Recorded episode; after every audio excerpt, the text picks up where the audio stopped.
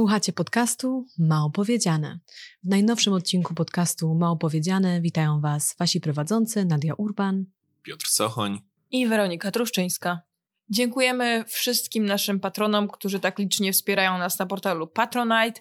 Jeżeli chcielibyście do nich dołączyć, to zapraszamy na patronite.pl/małopowiedziane, gdzie możecie wpłacić nam kwotę od 10 do 300 zł miesięcznie. Dla naszych patronów z progów 50 zł miesięcznie i wyżej są dostępne już na Patronite gry barowe, które możecie sobie ściągnąć w formie PDF-a i w nie zagrać ze znajomymi. To jest odcinek nie byle jaki, bo 60. Już od 60 odcinków opowiadamy Wam o państwie środka. I jest to też odcinek specjalny w tym sensie, że przez najbliższe 6 tygodni będziemy funkcjonować w trybie dwutygodniowym. Tak jak teraz wypuszczamy odcinki co tydzień, to przez najbliższe półtorej miesiąca będziemy je wypuszczać co 2 tygodnie. Ze względu na różne tam nasze obowiązki i plany przez najbliższe półtorej miesiąca będziemy funkcjonować w takim trybie co 2 tygodnie, ale nie bójcie się, nasze odcinki są zawsze bardzo długie, dłuższe niż byśmy chcieli. Można słuchać po połowie. No, będziemy po prostu funkcjonować w takim trybie przez ten czas. A dzisiaj porozmawiamy sobie o internecie, o technologiach, o rzeczach, o których już gdzieś tam wspominaliśmy w wielu odcinkach, ale dzisiaj podejdziemy do tego trochę bardziej kompleksowo. Tak, znowu zatoczyliśmy koło, znowu powracamy do tematu, który już poruszaliśmy w Mało Powiedziane. Wcześniej mówiliśmy po raz drugi o demografii, czyli o rzeczy, które opowiadaliśmy w odcinku numer 1, a dzisiaj powiemy po raz drugi o internecie. Czy to nie był odcinek numer 2? Chyba no w ogóle, tak. No ja jeszcze bym powiedział, myślę, że możemy się odwoływać do tych odcinków, bo o tematach, o których dzisiaj będziemy mówić, wspominaliśmy już w pewnych kontekstach w odcinku Partia kontra celebryci, w odcinku Czego nie wolno w chińskim internecie, w odcinku o Douyinie i tak dalej, bo są to... Po pierwsze, są to bardzo dynamiczne obszary zmian w Chinach. Po drugie, one wiele mówią o społeczeństwie w Chinach.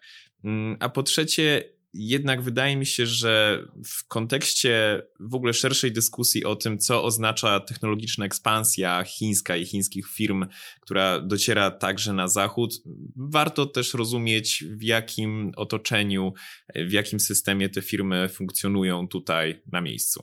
Myślę, że w ogóle słowo dynamiczne w odniesieniu do sektora technologicznego jest bardzo dobre, bo ten sektor jest nie tylko dynamiczny w Chinach, ale jest dynamiczny globalnie, bo przecież mówimy o takich rzeczach na przykład jak metaversie czy o czacie GPT, które pojawiły się stosunkowo niedawno. Czat GPT to jest naprawdę rzecz, z którą mamy do czynienia zaledwie od paru miesięcy, więc to oczywiście wszystko odbija się w Chinach szerokim echem i jest szeroko dyskutowane. A dzisiaj zacznijmy od tego, jak chiński internet generalnie wygląda i jaki panuje w nim klimat. Mówiliśmy o tym też już trochę w naszym odcinku o chińskim nacjonalizmie, gdzie rozmawialiśmy na temat tego, co jest w chińskim internecie uważane za bezpieczne i tam mówiliśmy o tym właśnie, że nacjonalizm, treści silnie nacechowane nacjonalistycznie są dla portali taką bezpieczną przystanią. I ze względu na to, że chiński internet jest bardzo ściśle cenzurowany, bardzo dużo treści, które tam się pojawiają, to są treści, które są usuwane, bądź generalnie od razu trafiają do jakiegoś takiego czyśćca i nie są nawet publikowane.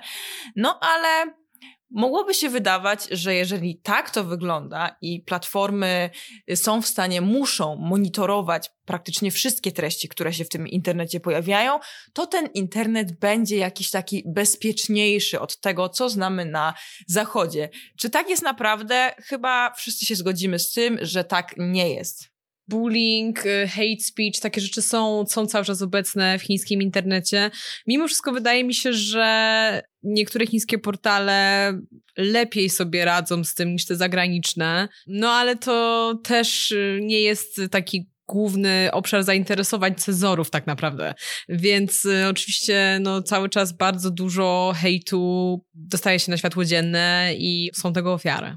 Znaczy ja też mam trochę wrażenie, niestety, że jeżeli wchodzimy właśnie w te takie tony nacjonalistyczne, to bardzo często bywa tak, że jeżeli ktoś jest oskarżany przez internautów o to, że jest antychiński, tak, to, że na niego wyleje się jakieś takie wiadro hejtu, to tych cenzorów nie rusza, tak? Dokładnie. Bo to jest ta bezpieczna przystań i to, że jakaś grupa ludzi wręcz znęca się w internecie nad kimś, kto został uznany za wroga narodu, to jest okej, tak? Bo to jest ten nacjonalizm, to jest dobre przecież. I chyba mało kto miał taką refleksję, że może to nie jest coś w porządku, że to może doprowadzić do naprawdę opłakanych rezultatów. I jeden z takich rezultatów miał miejsce około 2 miesięcy temu. Mówię tutaj o studentce Zhang Linhua, która została przyjęta na nasz uniwersytet, na którym każdy z nas studiuje bądź studiowało, czyli Uniwersytet East China Normal University w Szanghaju. To była studentka z Zhejiangu, która latem zeszłego roku opublikowała zdjęcie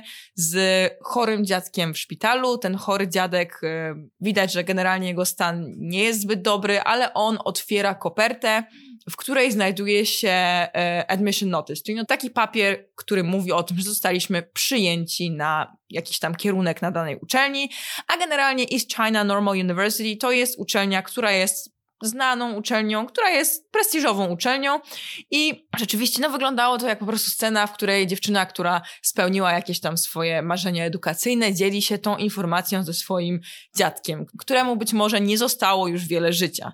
No i co jednak obruszyło chińskich internautów, bo ta dziewczyna wrzuciła to zdjęcie na Xiaohongshu, czyli na taki chiński Instagram, o którym już wiele razy mówiliśmy, to było to, że ona miała włosy zafarbowane na różowo. I o ile w toku nauczania w Chinach uczniowie generalnie mają wyglądać tak samo, znaczy noszą mundurki, nie mogą farbować włosów, nie mogą mieć kolczyków i tak dalej, to studia pozwalają już na trochę większą ekspresję, jeżeli chodzi o wygląd, bo na studiach nie ma mundurków, można farbować włosy i generalnie nie ma żadnych kryteriów co do tego, jak można, jak nie można wyglądać na studiach, chodząc na zajęcia na uczelni. Też może o tym kiedy indziej jeszcze powiem, ale generalnie studia w Chinach są uznawane za czas właśnie takiego relaksu, kiedy możemy trochę bardziej wyrazić siebie, czy zająć się swoim hobby, bo ogólnie o studiach tutaj w Chinach mówi się, że one są łatwe i bardzo ciężko z nich wylecieć. Generalnie największym problemem jest liceum i to gaokao, które mamy później, a jeżeli już się dostaniemy na studia, to w zasadzie możemy już zakreślić sobie w kalendarzu dzień, w którym te studia ukończymy. Tak, ale też trzeba o tym powiedzieć, że to nie jest taka sama kultura studiowania jak ta, którą znamy z zachodu, że tam ludzie się bawią, chodzą, piją, uprawiają seks z kim chcą i tak dalej. Jednak tutaj po pierwsze większość studentów mieszka w akademikach. Są ograniczenia odnośnie tego, do której godziny możemy do akademika wejść. Dostajemy jakby taką też ocenę z zachowania. Mamy AI, które opiekują się tymi akademikami. No możemy mieć generalnie problemy, jeżeli się zachowujemy źle. Więc to też nie jest tak, że ci chińscy studenci spędzają te swoje lata studiów na jakimś tam hardym imprezowaniu i odkrywaniu siebie, bo w większości jednak cały czas to jest czas spędzony w bibliotece, często na spaniu, nie na nauce. Owszem, jest większa możliwość wyrażenia siebie w tym sensie, że właśnie nie ma tych mundurków i tak dalej, no ale to też nie jest taka zupełna wolność. No ale jednak samo to, że mieszka się na kampusach i przebywa się z rówieśnikami, to już jest gigantyczna przestrzeń do interakcji, rozmów. To też no, z tego wynika fakt, że zazwyczaj to właśnie na uczelniach formują się jakieś akty sprzeciwu wobec pewnych decyzji politycznych czy trendów społecznych. To znaczy na uczelniach formują się akty sprzeciwu wobec pewnych decyzji politycznych, dlatego że na uczelniach one są możliwe do zorganizowania, bo to jest jedyna przestrzeń, w której mamy zamkniętą przestrzeń, w której mieszkają ludzie w podobnej grupie wiekowej, którzy są w stanie się ze sobą porozumiewać bez użycia na przykład internetu, są w stanie normalnie po prostu rozmawiać i się dogadać, no, choćby tam tak, i tam. Dokładnie. Właśnie to powiedziałem, więc sam fakt tego, że w takiej przestrzeni funkcjonujemy, to już jest dużo. Tak i wracając właśnie do tej ekspresji i tak dalej, Nadia, powiedziałaś tutaj, że ta ekspresja może być ograniczona w jakiś sposób z zewnątrz chociażby i tutaj mamy tego bardzo, bardzo dobry przykład. Zhang Linhua miała włosy zafarbowane na różowo, internet zdecydowanie się tym oburzył. Zaczęto pisać komentarze, że takie włosy nie przystoją studentce jednej z najlepszych uczelni w kraju. Była nazywana dziewczyną do towarzystwa z klubu nocnego, co jest zabawne, bo jednak dziewczyny do towarzystwa z klubu nocnego mają się podobać starym facetom. Nie sądzę, że dziewczyny z różowymi włosami miałyby tam szansę zaistnieć. Ale to jest niesamowite, bo tak naprawdę jak nawet wejdzie się na kampus uniwersytecki, to zobaczymy ludzi, którzy wyglądają na naprawdę różnie. Tak, każdy oczywiście. Wygląda tak, jak chce i nie przyszłoby mi to do głowy, że ktoś może w ogóle używać takiego argumentu, że to studentce nie przystoi, żeby nie sobie włosy farbować. No. Znaczy, wydaje mi się, że gdyby zafarbowała sobie na blond, wszystko by było w porządku. Nie byłoby problemu. A że miała te włosy takie pastelowo-różowe, to już kurde nie może być. No i generalnie zalała ją naprawdę fala hejtu. To zdjęcie na Xiaohongshu stało się bardzo popularne, komentarzy były tysiące. I w styczniu tego roku ona popełniła samobójstwo. Ona generalnie wcześniej próbowała w ogóle pozywać te osoby, które pisały te najgorsze wiadomości. W niektórych przypadkach to się udało, bo były publikowane przeprosiny na Xiaohongshu za niektóre komentarze, no ale jeżeli masz tych komentarzy tysiące, nie jesteś w stanie każdego pozwać. Chyba wydaje mi się, że największym problemem w związku z tym zdjęciem było to, że ono zostało zinterpretowane w taki sposób, że ten mężczyzna nie jest jej dziadkiem, tylko jej jakimś, nie wiem, kochankiem, że ona jest jego utrzymanką. Wydaje mi się, że to był ten kąt, który chyba najbardziej ją dobił, bo włosy włosami, ale jakby oskarżanie ją o to, że ona się po prostu wykorzystuje jakiegoś starego mężczyznę i tam go oszukuje na pieniądze w sytuacji, w której to jest członek jej rodziny, który jest ciężko chory. Nawet w sumie nie wiem, jaki jest teraz, czy ten człowiek żyje, czy na przykład zmarł, ciężko powiedzieć. Wydaje mi się, że to było dla niej najgorsze. Znaczy ja tak się zastanawiam, na ile takie komentarze by się pojawiły, gdyby ona nie miała tych różowych włosów i na ile to były takie właśnie skojarzenia, że to jest jakaś tutaj właśnie utrzymanka, która wykorzystuje jakiegoś starszego mężczyznę, a gdyby ona miała czarne włosy, to być może takie komentarze by się nie pojawiły. Cały czas ja jestem bardzo zszokowana po tym wszystkim, co się wydarzyło. Ja wiem, że w Chinach, w internecie bullying ma miejsce i zwłaszcza w sytuacji, w której chińscy internauci czują, że na przykład dana osoba obraża w jakiś sposób Chiny i Chińczyków, a tutaj można naprawdę na wiele sposobów obrazić Chiny i Chińczyków. Ja sama kiedyś nagrałam na przykład takiego krótkiego vloga, na którym powiedziałam, wymieniłam 5 rzeczy, które mnie zszokowały, jak przyjechałam do Chin i jedną z nich było, że wszystkie jogurty tutaj są słodkie, a w moim odczuciu jogurt nie powinien być słodki, tylko kwaśny.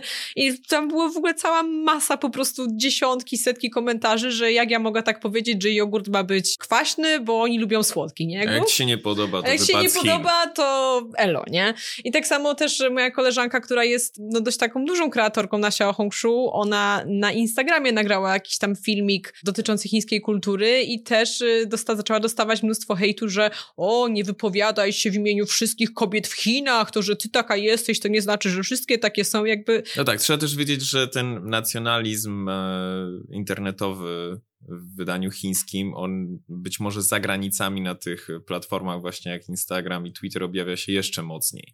Dlatego, że tam są grupy albo... walczące. Tak, grupy walczące albo...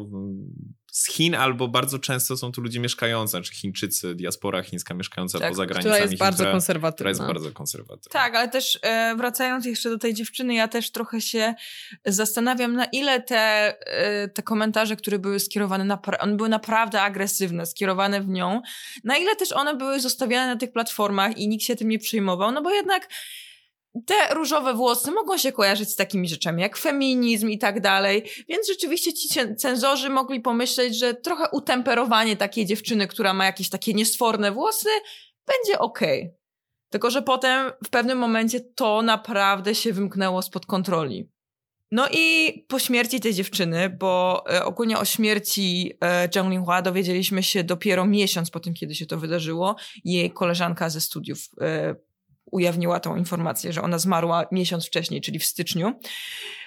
Cyberbullying stał się naprawdę bardzo gorącym tematem w Chinach. Po chińsku cyberbullying to jest w ogóle wangluo baoli, czyli no po prostu przemoc internetowa i na social mediach zaczęły się pojawiać zdjęcia studentów, czy w ogóle ludzi, którzy mają jakieś prace, pracują w IT, czy jakieś takie właśnie poważane stanowiska. Te osoby zaczęły publikować swoje zdjęcia, na których mają zafarbowane włosy na różne kolory. Ja też swoje wrzuciłam na Xiaohongshu właśnie pod hashtag fanduiwangluobaoli, czyli no, sprzeciwiam się przemocy internetowej. Co ciekawe, po tej sytuacji zauważono taki wzrost tego, że więcej ludzi zaczęło farbować włosy na różowo i wrzucać potem te zdjęcia na swoje social media, więc widzimy jakąś taką reakcję po takim tragicznym zdarzeniu, które miało miejsce. Ja obawiam się, niestety niczego nie odbierając tym ludziom, ale znając pewną logikę internetową w Chinach, myślę, że dużo z tych zdjęć jest podyktowanych chęcią zdobycia followersów. Bo po tym, kiedy ja wrzuciłam to swoje zdjęcie, na których miałam granatowe włosy, takie akurat teraz mam, to zdjęcie wrzuciłam je późno wieczorem, nie wiem, o tam 23 rano, miało prawie 2000 polubień, więc rzeczywiście to był temat, który był grzany, który się klikał zdecydowanie. Co nie zmienia faktu, że dobrze, że się pojawił. Tak, oczywiście, zdecydowanie. Jasne. I ogólnie, jeżeli chodzi o cyberbullying w chińskim internecie, ja bym tutaj chyba powiedziała, że ja nie widzę tego, żeby on był w jakiś sposób lepszy od tego zachodniego. No i właśnie problem jest taki, że rzeczywiście te platformy chyba nie do końca wiedzą, co zrobić z czymś takim, czy kasować, czy zostawić. Szczególnie jeżeli właśnie są to sytuacje powiązane w jakikolwiek sposób z tymi oskarżeniami o bycie antychińskim, tak? Bo jeżeli oni zaczną kasować coś takiego, no to może jednak zostawić tę taką bezpieczną przystań, którą jest nacjonalizm w internecie, i no tutaj pojawia się problem. No, ale ja też nie chcę, żeby ktoś odniósł wrażenie, że w chińskim internecie nie ma niczego poza nacjonalizmem i ludźmi, którzy tam wyszukują aktów przyjaźni wobec Japonii, bo to też byłoby fałszywe. No, myślę, że dużym pytaniem, które warto sobie zadać, jest to, czy faktycznie uważamy, że internet w Chinach jest bardziej przemocowy i... Ja myślę, że internet to internet po prostu. Internet being internet. Ale jednak też byłoby chyba leniwe, gdybyśmy powiedzieli, że internet w Chinach jest taki sam jak internet na Zachodzie. Innym przypadkiem, który też internautów poruszył i który miał podobną trajektorię wydarzeń, był przypadek chłopaka, o którym mówiliśmy już w naszym odcinku o porwaniach dzieci. Liu Xuezhou, czyli chłopak, który był sierotą, odnalazł potem swoich biologicznych rodziców, oczekiwał od nich wsparcia finansowego i internauci uznali, że jest to za dużo, że on nie ma prawa oczekiwać pieniędzy i mieszkania, i zalała go naprawdę fala potężnego hejtu. Ludzie pisali, że on jest zachłanny, że nie ma wyczucia, że jak tak może. No i ten chłopak również popełnił samobójstwo i wtedy również zaczęto oskarżać media chińskie, takie, powiedziałam, takie tabloidy, takie media plotkarskie, które były oskarżane o to, że są nierzetelne, że gonią za klikami, że też przyczyniły się do nagonki na tego chłopaka. Tutaj jest korelacja jeszcze z jednym elementem, a mianowicie problematyką opieki zdrowia psychicznego w Chinach. Tego, że jest w ogóle niska świadomość problemów zdrowia psychicznego, że jest utrudniony dostęp do psychologów i psychiatrów, tego, że nie ma kompleksowych działań ze strony państwa, które mogłyby temu przeciwdziałać. Oczywiście cyberbullying ma w obu tych przypadkach, które wymieniłaś, gigantyczne znaczenie. Natomiast być może byłoby trochę inaczej, gdyby i ta dziewczyna, i ten chłopak rozumieli to, co się z nimi dzieje, i wiedzieli, gdzie szukać pomocy. Ciężko mówić o dużej świadomości w jego wypadku, bo jego sprawa była tragiczna. Tak. Dlatego, że on faktycznie po tym, jak odnalazł swoich biologicznych rodziców, to znalazł się w centrum zainteresowania mediów i faktycznie tam były jakieś media, też pamiętam z Pekinu, rządowe media. Natomiast on miał niełatwe życie, bo jego rodzice biologiczni sprzedali go po to, żeby spłacić caili za żonę. Tak, czyli widzicie w ogóle logikę tego, tak? Mamy parę, która ma dziecko i oni sprzedają dziecko po to, żeby zapłacić dziadkom tego dziecka ze strony matki, bo ta rodzina ze strony matki domaga się pieniędzy, które ten ojciec tego dziecka, mąż ich córki jest im dłużny z tytułu opłaty za pannę młodą, o której już wielokrotnie mówiliśmy, więc to jest jeszcze, która wynosiła tam chyba, z tego co oni powiedzieli, 27 000 juanów. I potem oni się rozwiedli w zasadzie. Później oni się w ogóle rozwiedli, więc jak ten chłopak ich znalazł, oni już żyli osobno. Tak, byli w nowych małżeństwach. Natomiast ta rodzina samego tego chłopaka, samego Xuezhou, oni zginęli w wypadku samochodowym, jak on miał 4 lata, więc on tak naprawdę był tam gdzieś przepychany przez różnych członków rodziny, tam chyba przez dziadków był głównie wychowywany. Tragiczna historia. I faktycznie jak on już znalazł tych rodziców, to oni tam zaczęli podnosić takie kwestie i to było oczywiście podgrzewane przez media. My też mówiliśmy o tym, jak te media wykorzystują te historie i budują całą narrację, wciągają tych ludzi do tego świata medialnego. No ta kwestia etyki medialnej w Chinach, która no też kwestia etyki medialnej teraz w Polsce jest bardzo gorącym tematem z oczywistych względów, ale no w Chinach też wydaje mi się, nie mówiąc oczywiście już w tych aspektach propagandy, narracji partyjnej, ale także takich wydarzeniach właśnie bardziej tabloidowych, takie nazwijmy, tutaj też możemy mieć wiele zastrzeżeń. No i oni wciągnęli tę rodzinę tego chłopaka w ten świat. Ta rodzina ewidentnie tego chłopaka nie chciała. Tak. Trudno im się dziwić, jakkolwiek tragiczne te wydarzenia nie były. Natomiast on później starał się negować tym plotkom, tym co jego matka mówiła, że on wcale nie chce od nich mieszkania. Ale było za późno. No i właśnie on na Weibo zamieścił list pożegnalny i później popełnił samobójstwo, przedawkowując antydepresanty na plaży w Sani, czyli najpopularniejszym chińskim kurorcie wakacyjnym. Padł ofiarą bardzo wielu różnych raków, ale on które był atakowany, to społeczeństwo. On był atakowany zewsząd. No więc o to chodzi. Zewsząd. Tak. Natomiast jakoś dziwnym trafem nikt z pomocą się nie odezwał. No właśnie. Tak. No można się zastanawiać właśnie, podnosząc te pytanie, które zadałem wcześniej, czy chiński internet jest bardziej przemocowy, bo to może być oczywiście, tak jak mówicie, w ogóle cecha internetu, która wynika z tych iluzji wynikających z anonimowości, które pewne takie instynkty w ludziach budzą.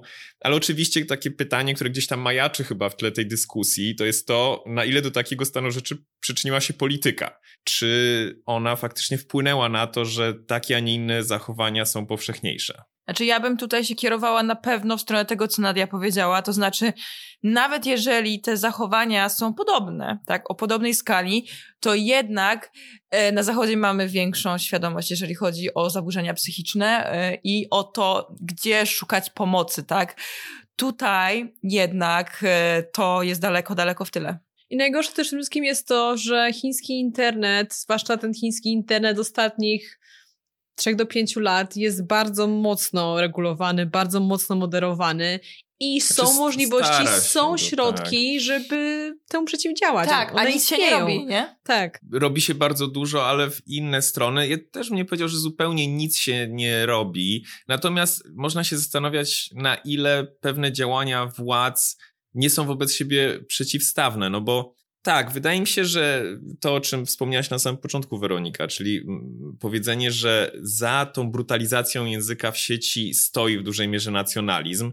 Tutaj możemy się odwoływać do naszych tych wcześniejszych podcastów, bo na przykład takim wyrazistym przykładem była ta sprawa Zhang Jehana, o której mówiłaś, tak? No i gdzie, żeby tak tylko przypomnieć pokrótce, on w 2021 roku, nie tak dawno temu, odwiedził świątynię Noji w Japonii, gdzie odbywał się ślub jego znajomych. Problem było to, że ta świątynia jest dedykowana pamięci generała Nojima Resuke, który był komendantem odpowiedzialnym za zajęcie najnowocześniejszego wówczas w 1894 roku chińskiego portu w dzisiejszej prowincji Liaoning. Tam jeszcze wykopano jego zdjęcia przy innej japońskiej świątyni Yasukuni, gdzie ona też jest dedykowana pamięci japońskich żołnierzy, którzy zginęli w II wojnie światowej, więc wtedy z pełną parą na niego uruchomiono tę taką machinę cancel culture, która tutaj działa jednak trochę inaczej niż na Zachodzie. Na Zachodzie moim zdaniem nie działa, tutaj... Można z tego ludzkiego punktu widzenia zrozumieć, że za tym jego uczestniczeniem w weselu, czy tam zdjęciem, które zostało zrobione w takiej dosyć popularnej turystycznie części Tokio, nie stała koniecznie chęć gloryfikowania japońskiej przemocy wojennej w Chinach. Ale tamta masowa krytyka doprowadziła do zerwania współpracy z nim przez kilkadziesiąt marek, zamknięcia jego kont na platformach społecznościowych, zdjęcia jego serialu, ataków na jego rodziców, którzy, co ciekawe, są członkami partii komunistycznej. I właśnie, co istotne, wydaje mi się, okazuje się, że w Chinach te głosy publiki mają w ostatnich latach moc i pośrednio lub bezpośrednio doprowadzają właśnie przede wszystkim w tym kontekście celebrytów czy artystów, osób znanych, do blokowania ich kont. Tak. Więc to zjawisko grupowego ataku stało się bardzo upodmiotawiające, takie dające poczucie sprawczości, może nawet misji. Wydaje mi się, że to dobrze pasuje do pewnej cechy, która w ogóle charakteryzuje uczestniczenie w takich silnie zideologizowanych, restrykcyjnych i głoszących moralną wyższość instytucjach czy grupach społecznych. To do pewnego stopnia przypomina instytucje religijne, bym powiedział. I w tego typu grupach zaskakująco powszechna jest taka częsta powierzchowność działań i odnajdywanie zagrożenia w drobnych i zasadniczo niewinnych działaniach. I do tego ten system chiński wynagradza i pochwala działania powierzchowne, ale jednocześnie takie, które są bardzo donośne w swojej wymowie. To było bardzo dobrze widoczne w trakcie zero COVID, bo wtedy, gdy ludzie dostali jakiś tam nie do końca określony mandat do działania, zdecydowanie przesadzali. Więc ja do jakiegoś stopnia dostrzegam analogię między tak odległymi teoretycznie zjawiskami, jak właśnie tam spryskiwanie wszystkiego, co się da, dezynfekatorem, czy zakładaniu kłódek na drzwiach i tym, że ludzie w internecie domagają się linczu na celebrytach, czy punktują jakieś niemoralne postawy i tak dalej. Oczywiście ja wiem, że tam można się przyczepić, że to, co mówię, jest generalnie naciągane i poparte tylko moimi osobistymi obserwacjami, ale można by na siłę pójść i krok dalej, mówiąc o rewolucji kulturalnej i innych kampaniach okresu maoizmu, które uwalniały w formie brutalnych kampanii te takie autokorygujące siły chińskiego społeczeństwa, napuszczania jednych na drugich. Wiem, że to może być bardzo naciągnięte to, co mówię i jakby obszarowo i czasowo, ale nawet ostatnio, kiedy widzi się, jak powszechne staje się chociażby raportowanie niewłaściwych zachowań nauczycieli przez uczniów, to wydaje mi się, że coś faktycznie się dzieje i nie jest to wcale tak odległe. Wiesz co, Piotr, ja jeszcze teraz tak pomyślałam o tym, że generalnie, chyba nie wspomnieliśmy o tym, ta agresja wśród tego chińskiego społeczeństwa, poziom tej agresji jest dość wysoki. Obserwujemy jakieś takie sytuacje typu, że jakiś mężczyzna zabił sąsiada, bo się pokłócili i on nagle wziął krzesło i zaczął go naparzać, tak, aż ten drugi nie żył. Albo jakiś tam, pracownik zabił menadżerkę, odciął jej głowę i ją postawił na ladzie. Naprawdę tutaj się zdarzają takie sytuacje, o których byśmy być może nie podejrzewali tych Chin, które mogą wskazywać na to, że jednak ta agresja, która w tych ludziach siedzi, jest na dosyć wysokim poziomie. Agresja jest jedną rzeczą. Ja nie wiem, czy też w tym nie ma trochę znaczenia to, że dużo z tych informacji pojawia się w mediach później. My o nich wiemy. Jedna rzecz, ale to stres zdecydowanie, do którego ten zero COVID ostatnio kontrybuował, stres ekonomiczny, stres związany z trudnością przemieszczania się w hierarchii społecznej. To na pewno nie jest bez znaczenia.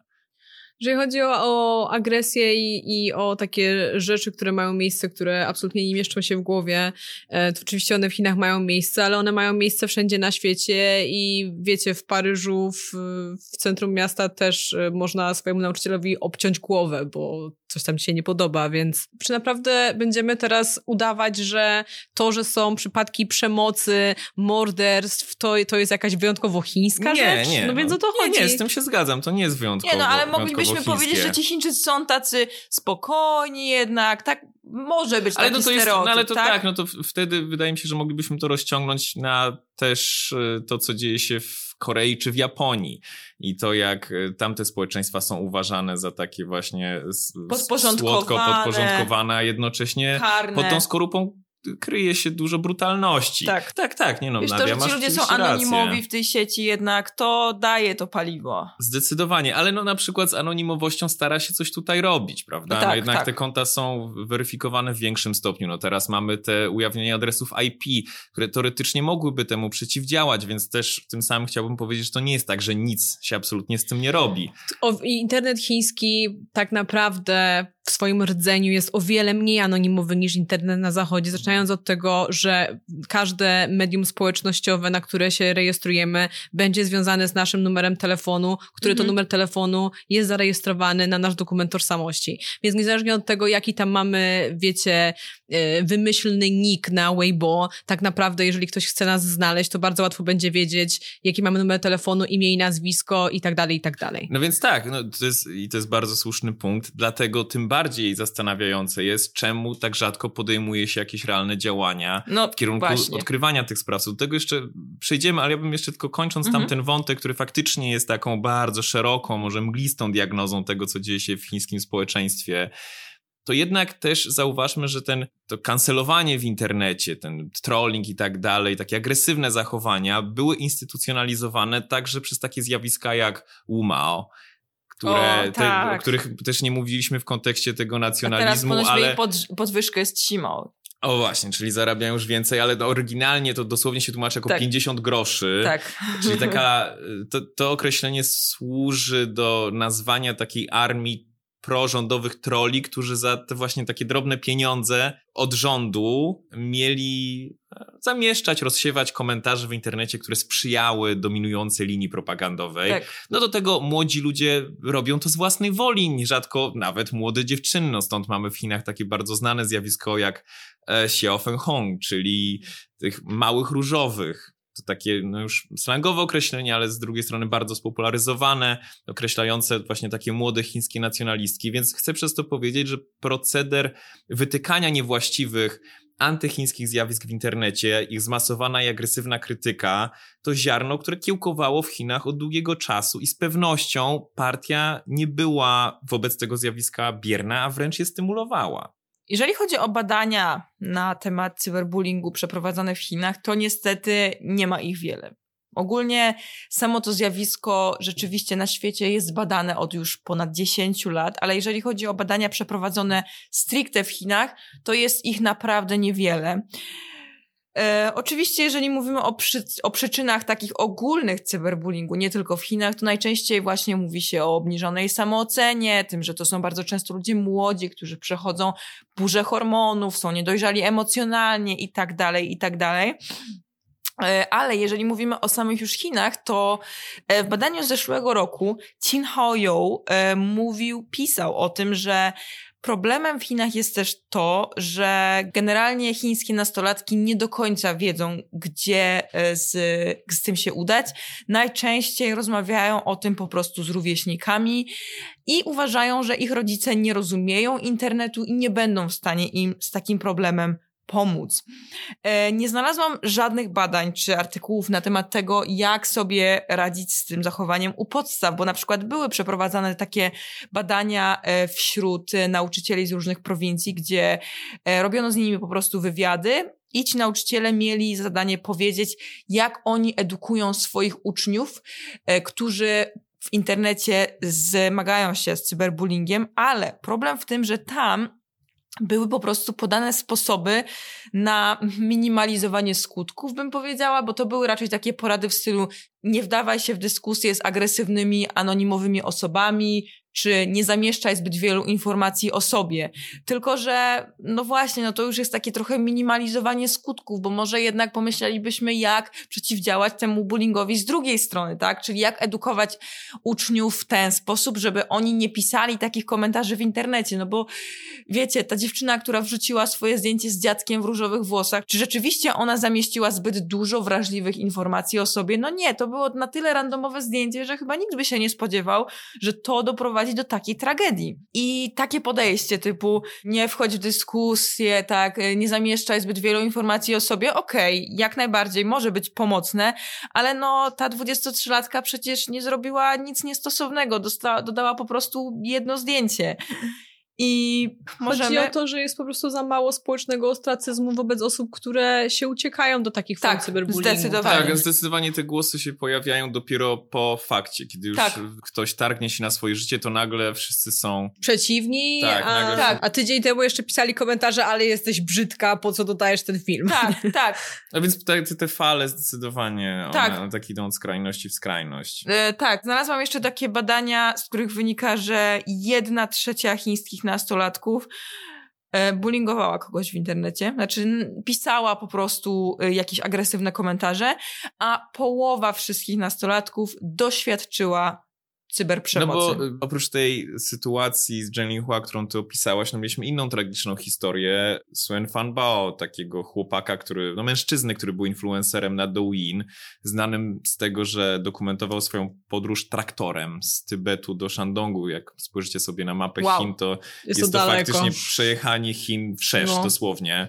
I po tym, gdy informacja o jego samobójstwie wyszła na jaw, jego żona przyznała, że od miesięcy zmagał się z depresją, która miała być związana właśnie z atakami wobec niego w komentarzach od użytkownika. Tam była mowa o pojedynczym użytkowniku, na co on sam narzekał, więc naprawdę to pokazuje, że czasem niewiele jest potrzebne, żeby osobom, które są może bardziej wrażliwe, żeby ta granica została przekroczona. Ale wiecie co, w kontekście tego wszystkiego przypomina mi się naprawdę wiadomość, którą ja dostałam od swojego followersa z Chin na Instagramie dawno temu, to było w 2020 roku, na samym początku COVID-a.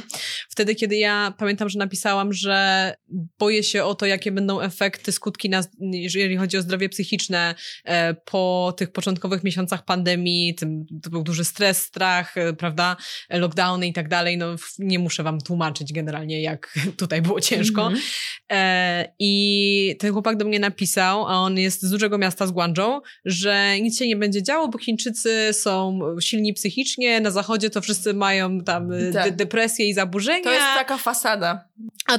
A tutaj ludzie generalnie po prostu sami sobie radzą. Nie? Tak, nie diagnozujemy ludzi, więc nie ma depresji. Ale jakimś cudem jednak znam w Chinach osoby, które miały depresję, oczywiście, więc może że jednak... tak. No, chińscy nastolatkowie dopuszczają się, nie tylko są ofiarami bullyingu, ale sami się jego dopuszczają. W ogóle mnie to nie dziwi, bo te dzieci, które są gdzieś tam w gimnazjum, w liceum, one są naprawdę na samym dole łańcucha pokarmowego, gdzie mają nad sobą autorytet rodzica, autorytet nauczyciela i jeszcze tą potrzebę, żeby ciągle uczyć się do tych egzaminów.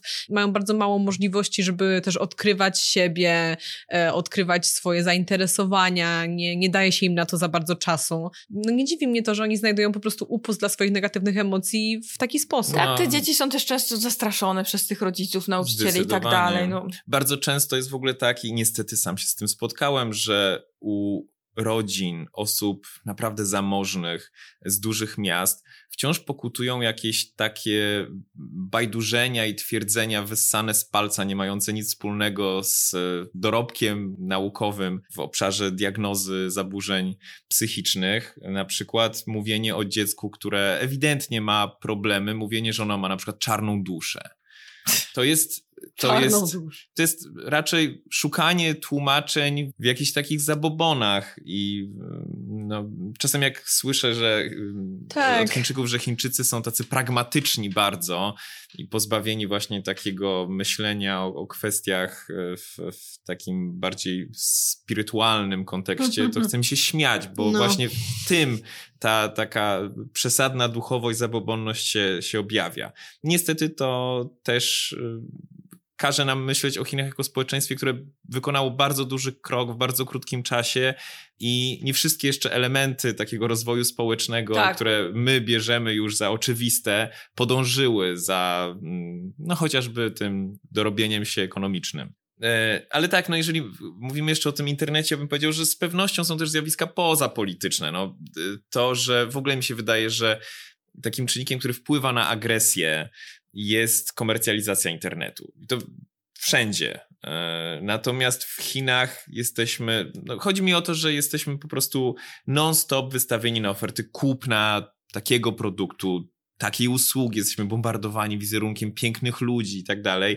To są czynniki stresogenne, uruchamiające negatywne instynkty, a chiński internet jest skomercjalizowany w jeszcze większym stopniu niż zachodni, no przez te pop-upy, reklamy, łączenie platform sobie to wyobrazić, rozrywkowych, zakupowymi i tak dalej. To nie są czynniki sprzyjające spokojnej wymianie zdań czy empatii. Tak, masz rację, to wszędzie, gdzie byście nie weszli, czy na Xiaohongshu, czy na Douyin, kup, wszystko, cały czas. Innym jeszcze takim elementem jest takie przyzwolenie na to i taka świadomość tego, że trzeba po prostu coś skomentować. Jezu, tak. Właśnie te obszary tego, czasami mówimy, że to jest dziwne to, że na przykład komentuje się zdarzenia w filmie na bieżąco, ale to jest właśnie przejaw tej świadomości tego, że musimy zabrać głos. Wiesz, co jest jeszcze ciekawe? Tak. Tylko dodam, że bardzo często na jakichś takich platformach, gdzie są komentarze dotyczące restauracji, na Dienpingu i tak dalej, bardzo często jak ktoś zada pytanie typu, czy można przyprowadzić psa? Ktoś odpowiada, nie wiem. Albo zadzwoń i zapytaj. Aha, dzięki za info. Albo ktoś cię może skrytykować w ogóle za to, że czemu chcesz psa do restauracji przyprowadzić. Tak. Ja wiem, że do pewnego stopnia, jak w Polsce jest tak samo, jednak z tym się nie zgodzę się. No. Też to, że ostatnio mówiliśmy w którymś z odcinków o tym, że partia wprowadziła na razie takie dyrektywy, powiedzmy, które mają sprawić, że ludzie postujący oryginalny komentarz będą odpowiedzialni dalej, będą takimi mikromoderatorami i będą odpowiedzialni za dalsze repliki do ich komentarzy, ale o ile to może śmieszyć, ale wynika też z realnego stanu rzeczy, stanu faktycznego, który w Chinach jest taki, że ludzie bardzo mocno angażują się w takie właśnie mikrodyskusje pod komentarzami. To znaczy komentarz do jakiejś treści dalej będzie miał w sobie już gigantyczną dyskusję. Tak, to znaczy Piotrowi trzeba wybaczyć, ponieważ Piotr jako osoba, która bardzo dba o taką higienę umysłową, rzadko na przykład korzysta z takich mediów społecznościowych jak Facebook. I teraz ja jako osoba, która korzysta z nich właśnie trochę za dużo, to wyobraźcie sobie sytuację, w której mamy jakiś artykuł, na przykład TVN24 wrzuca artykuł o tym, że na przykład potrącono pieszego na pasach. Okay? I wchodzicie w komentarze pod tym artykułem i widzicie ludzi, którzy mówią, że na przykład jak tak można, kultura prowadzenia w Polsce jest tragiczna, ale macie też ludzi, którzy mówią o tym, że piesi wchodzą na pasy, w ogóle nie, święte krowy, nie patrzą, w ogóle jak tak można, ja tutaj się śpieszę do pracy. I potem pod tymi komentarzami również są odpowiedzi do tych komentarzy i cały czas te dyskusje, które są po prostu koszmarne, się tworzą. To jest coś takiego, o czym Piotr mówi, tylko w skali po prostu o wiele, wiele większej. Tak to właśnie tutaj wygląda. Więc to jest istotne. Ja staram się właśnie znaleźć te różnice, bo też jakbyśmy pomyśleli o przestrzeni fizycznej w Chinach, przede wszystkim tych dużych miast, jak Shenzhen, Hangzhou, oczywiście Szanghaj, to myślę, że wielu Chińczyków, i to są też chyba nasze obserwacje, powiedziałoby wam, że nikt nie czepia się tego, jak wyglądacie. Że to jest tak naprawdę bezpieczna przestrzeń bycia w tym mieście, gdzie ani nikt was za bardzo nie będzie wytykał palcami, ani zaczepiał. Ale ludzie kompletnie na siebie nie zwracają uwagi, możesz robić co chcesz. Tutaj powstaje pytanie, czemu mamy sytuację, gdzie dziewczyna, która ma różowe włosy, gwarantuję wam, to nie jest bardzo rzadka rzecz. Cały licencjat z różowymi włosami. Bardzo dziwne. Więc jakby skąd się to bierze? Skąd ta gigantyczna różnica? No, można oczywiście powiedzieć, że Chiny są w ogóle bardzo zróżnicowanym społeczeństwem i to, że pewne rzeczy są akceptowalne w Szanghaju czy w Shenzhen nie oznacza, że są akceptowalne w jakimś mieście średniej wielkości Shandongu. Masz rację, bo tak się zastanawiam, na ile to wynikało z tego, że ta dziewczyna, która była z Zhejiangu, nie wiem, czy ona nie była z Hangzhou, po prostu czuła się okej z tymi włosami, nikt jej nigdy nic nie powiedział i te osoby, które byłyby z Szanghaju, widziały to zdjęcie, myślały sobie, jakieś tam zdjęcie, ale przyszli ci ludzie z tych mniejszych prowincji i miast i pomyśleli sobie, jak to taki prestiżowy uniwersytet od nas z miejscowości, to tylko jedna osoba raz na 10 lat się tam dostaje, a ta dziewczyna różowe włosy ma. No więc te różnice społeczne rodzą konflikty. Na pewno te frustracje, o których powiedzieliśmy, wynikające właśnie z przepracowania, presji ekonomicznej i tak dalej, ale też powiedziałbym... Tak się zastanawiam, na ile to może wynikać z tego, że ludzie czują się, że nie mogą nic w przestrzeni publicznej powiedzieć tym osobom, które tam albo nie mają odwagi, które wyglądają jakoś specyficznie, ale internet daje im jakąś taką wolność, żeby wszystko skomentować. Wiem, że to może brzmieć niewłaściwie, żeby u ofiar szukać przyczyn problemu, ale wydaje mi się, że takie uleganie presji zewnętrznej z dużo większą pokorą w Chinach, presji rodziny, szkoły, współpracowników, czy w kontekście internetu też innych użytkowników, wydaje mi się, że te takie bierne właśnie postawy znoszenia krytyki, pouczania czy obrażania nawet też doprowadzają w szerszym takim społecznym kontekście do tego, że te zjawiska istnieją i nie są na tyle kontestowane. Tak, nie powiedziałabym, że to jest obwinianie ofiar, to jest problem kulturowy po prostu. Jeszcze dodał, że ja mam wrażenie też jako osoba, jak Nadia słusznie zauważyła, która nie spędza aż tak dużo czasu na socialach, ani zachodnich, ani chińskich, ale mimo wszystko w tej przestrzeni w ogóle już niezależnej od rządowej ingerencji, takiej stricte rozrywkowej, w Chinach często występują takie trendy właśnie na przykład wyszydzania, wyśmiewania ludzi, tego, że ktoś tam śmiesznie wygląda albo mówi coś głupiego, ma śmieszny akcent. Albo ktoś jest ze wsi, ktoś tak, jest ze wsi śmiesznie właśnie wygląda, tak, śmiesznie tak. mówi. W ten tak. sposób tworzą się KOLs, którzy no właśnie tylko ze względu na to, że śmiesznie wyglądają czy śmiesznie mówią, ale w taki sposób, że jest tam duży element pogardliwości ze strony użytkowników, no, że oni stają, Kuaishou to już jest na tym stoi. Zdecydowanie to jest absolutnie tak, on stoi takim contentem, ale jest to też obecne na Douyinie, ci ludzie później też tworzą streamingi, to jest w ogóle inny gigantyczny obszar też tego, taki ukracający też dystans między tymi twórcami a innymi użytkownikami komentującymi w internecie, to też jest pewnie istotne, o tym mieliśmy powiedzieć w odrębnym odcinku. Ale mimo wszystko, ja bym gdzieś tam to porównał z takim patostreamingiem tak, do pewnego stopnia, ale oczywiście to ma pewne ograniczenia, no bo chodzi tutaj o cenzurowanie wulgarnych treści przede wszystkim, ale mimo wszystko wydaje mi się, że jest dużo takiego kontentu, który ludzie lubią oglądać po to, żeby właśnie z kogoś się zaśmiać, kogoś tam wyszydzić. To jest właśnie Kuaishou. To jest Kuaishou, ale niestety no nie tylko Kuaishou. Wydaje mi się, że tutaj jednak duży wpływ ma na to fakt, że Chiny są bardzo dużym i zróżnicowanym krajem i jednak no Polska jest, w Polsce są przede wszystkim mniejsze różnice ekonomiczne, tak, ludzie mówią jednym językiem, a tutaj jednak jeżeli te osoby z Szanghaju, z jakiegoś dużego miasta zobaczą jakiegoś pana gdzieś tam z jakiejś wsi w Syczuanie, który mówi jakimś w ogóle śmiesznym akcentem i mieszka w jakiejś chatce gdzieś tam w lesie, to mogą być rzeczy, które rzeczywiście jakoś są motorem napędowym dla tego typu no niezbyt fajnych zachowań. No dobra, w ogóle chcę wam powiedzieć jako osoba odpowiedzialna, majster od nagrywania, że wybiła godzina, a ponieważ my zawsze staramy się poniżej godziny nagrywać, to zastanawiam się, czy jest sens zaczynać dwie kolejne części naszego odcinka, które sobie przygotowaliśmy, bo zazwyczaj tak sobie dzielimy te odcinki. Niektórzy z was się zastanawiają, jak to od strony technicznej wygląda. Zazwyczaj jest tak, że mniej więcej mamy takie trzy główne obszary tematyczne, żeby każdy z nas miało jeden, ale oczywiście no tam przenikamy się pomiędzy nimi, więc szczerze mówiąc to miał być tylko wstęp do tego odcinka, bo chcieliśmy dalej przejść do kwestii regulacji internetu w kontekście właśnie zagrożeń, jakie on kreuje. Ta kwestia cyberprzemocy miała być takim wstępem, żeby powiedzieć dalej o tym, jakie jest podejście teraz rządu do regulacji internetu, w jaki sposób zaczął dostrzegać w nim pewne zagrożenia, a dalej w ostatniej części chcieliśmy powiedzieć o tym, w jaki sposób ten nowy trend regulacyjny i identyfikowanie tych zagrożeń, stan internetu w Chinach wpłynie na jego dalszy rozwój, bo takie technologie, które zdają się definiować przyszłość internetu na zachodzie, jak chatboty, jak ChatGPT czy Metaverse, one w Chinach nie są obecne albo są obecne w zupełnie mniejszej skali. Więc nie wiem, czy jest sens zaczynać te tematy, bo obawiam się, że ten odcinek będzie trwał, przysięgam, 2,5 godziny. Tak będzie, więc myślę, lepiej, że zakończmy na tym.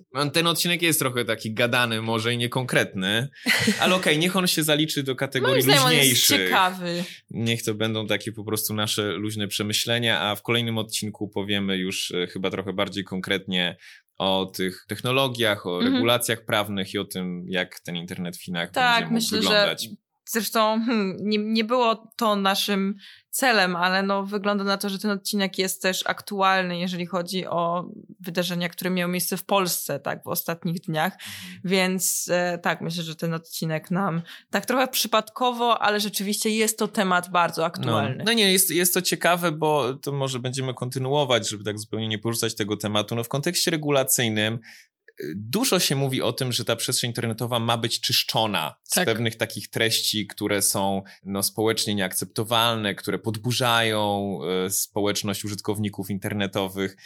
I to jest cel i widzicie to, że konta są zawieszane, konta są blokowane. Natomiast równolegle to ma wymiar taki kampanijny w ramach tego właśnie wymiaru kampanijnego przede wszystkim blokuje się takie treści, które są prozachodnie, które mogą się wydawać w jakiś sposób antychińskie. No ta antychińskość może być rozumiana bardzo szeroko i kolorowe włosy też mogą być podczepione. Tak, bo przecież Chińczycy mają czarne włosy. Dlaczego farbujesz? Prawda jest taka, że chiński internet w tym momencie przechodzi olbrzymią transformację i myślę, że za kilka lat będziemy mogli popatrzeć się wstecz i zobaczyć, wyłuszczyć cały ten trend i go nazwać i go zbadać. W tym momencie to jest no, ruszający się cel, to się cały czas zmienia, cały czas się przepoczwarza. Jest tak, że koniec lat 2000 i początek lat 10 to był taki bardzo ciekawy okres w rozwoju chińskiego internetu, przede wszystkim chińskich social mediów, gdzie widzieliśmy taką wzmożoną aktywność i właśnie takie tworzenie się społeczeństwa obywatelskiego w takim zachodnim rozumieniu. No i o tym wspominaliśmy też w ostatnim odcinku, że w przypadku, nie wiem, katastrof ekologicznych, korupcji, też katastrof naturalnych, tak jak to gigantyczne trzęsienie ziemi w Syczuanie w 2008 roku, ludzie się organizowali w internecie, ale to, co jest bardzo istotne, wtedy to się odbywało przy wsparciu władz centralnych. I władze centralne tak naprawdę wykorzystywały tę energię do tego, żeby też zmieniać trochę paradygmat, żeby na przykład doprowadzać właśnie do większej centralizacji. To widzimy kontynuację tego teraz cały czas. Natomiast no, pytanie, jak to będzie wyglądało dalej i w przypadku też takich technologii jak właśnie Metaverse czy ChatGPT, tutaj naprawdę zobaczymy, w którą stronę chiński internet będzie zmierzać. Ja uważam, że chiński internet z punktu widzenia komunistycznej jako przestrzeń online nie różni się tak wiele od realnej przestrzeni publicznej i myślę, że będzie w podobny sposób traktowany. To prawda. Znaczy, to się z tym zgodzę, że generalnie regulacje internetu są podobne i wydają się spójne z regulacjami w innych obszarach. Natomiast teraz zdecydowanie jest to jakiś taki okres transformacji, dlatego że dopiero się, no przez wiele lat pozwolono na rośnięcie tego internetu, tych technologii. Oczywiście, jeżeli chodzi o cenzurę, ona była zawsze, ale jednak też no, te technologie cenzorskie są ulepszane. Firmy, wydaje mi się, które są przede wszystkim odpowiedzialne za to, jak te polityki będą implementowane, one mogą być pogubione, dlatego że wiele rzeczy się teraz dzieje, obowiązków rejestracyjnych i tak dalej, rzeczy związanych z danymi osobowymi. I to jest taki moment, w którym na pewno panuje pewien chaos i z niego coś musi się urodzić, a celem jest to, żeby urodził się internet, który będzie po prostu czysty podążał... Czysty i bezpieczny ideologicznie, ale będzie podążał jednak za tym dogmatem politycznym, no ale też będzie w pewien sposób regulowany przez państwo, no bo jednak to państwo przez długi czas było gdzieś tam na tylnym siedzeniu, jeżeli chodzi o rozwój internetu. Tak było i teraz już tak nie jest, dlatego też nowe technologie będą się rozwijać w Chinach prawdopodobnie wolniej niż w tym momencie dzieje się to na zachodzie. Ale tak, no o tym wszystkim powiemy już w kolejnym odcinku, więc zakończmy ten. Dziękujemy jeszcze raz wszystkim patronom i do usłyszenia za tydzień. Za dwa tygodnie, tak. Do usłyszenia za 2 tygodnie. Dzięki. Do usłyszenia.